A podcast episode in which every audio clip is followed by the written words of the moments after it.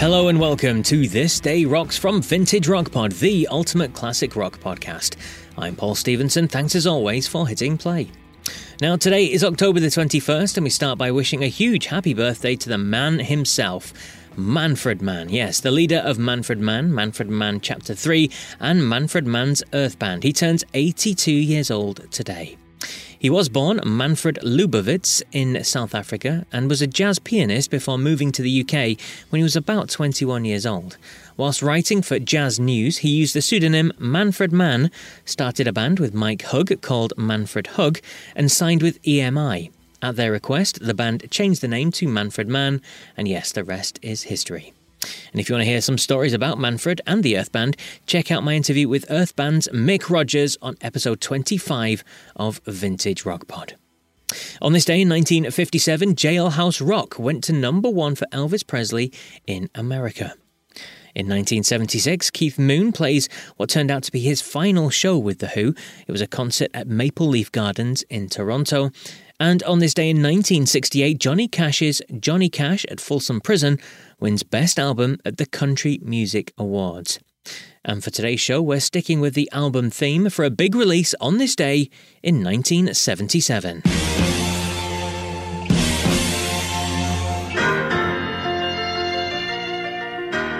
Yes, released 45 years ago today was Meatloaf's landmark record Bat Out of Hell. Written by Jim Steinman and produced by Todd Rundgren, it became one of the most popular albums of all time, selling well over 14 million copies in the US alone. Now, on that record, co singing on Paradise by the Dashboard Light was Ellen Foley, and I'm going to play a little clip from the interview I did with her where she talks about this record. Now, I started by asking her about how she met Jim Steinman and Meatloaf on a National Lampoon tour in the mid 70s. Uh, well, it was, you know, a uh, your typical, you know, you audition for a show and you get the part. And uh, we ended up, you know, touring. You know, it was a, it wasn't, a, you know, a tour where you have your own uh, private jet. Let me put it that way.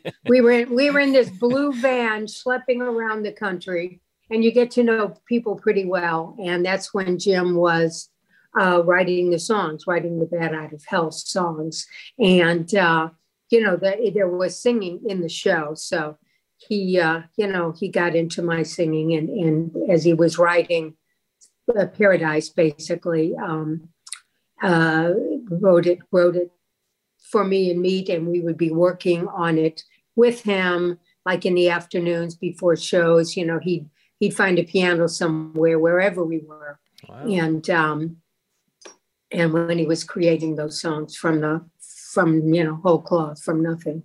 Incredible. So from that stage then i mean obviously that's that's the very early point of that album and that record and those songs coming together. Could you feel that they were special even from that very beginning? Oh yeah.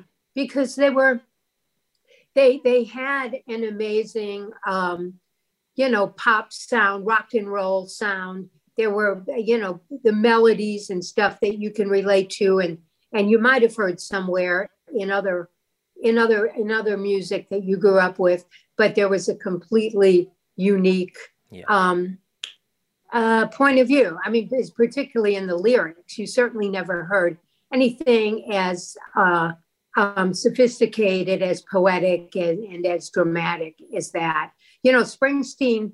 Well, I mean, I think Springsteen uh, influenced Jim. You can hear that in the Big Sound, as well, of course, Phil Spector.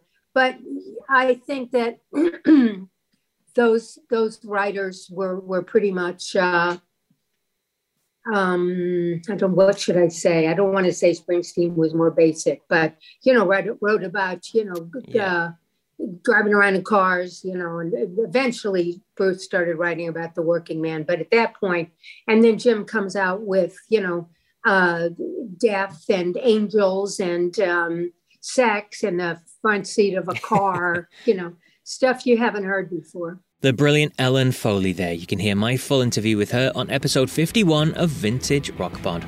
But that's it for October 21st. I'll be back tomorrow with more classic rock goodness.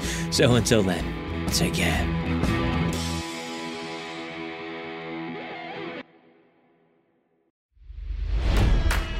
It's NFL draft season, and that means it's time to start thinking about fantasy football.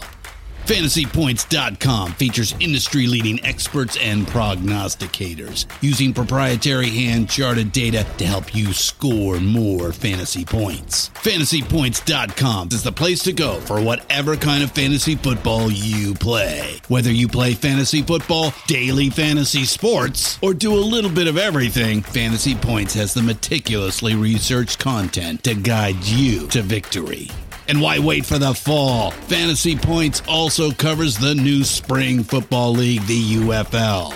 Join the guru, John Hansen, Scott Barrett, Joe Dolan, and other massive names in the fantasy football universe with an exclusive offer. Use code Pantheon for 15% off any fantasy points package, including the all in package, with access to every article, tool, and data nugget that Fantasy Points has to offer. That's fantasypoints.com and code Pantheon for 15% off at Fantasy Points. Fantasypoints.com. Code Pantheon. Score more fantasy points.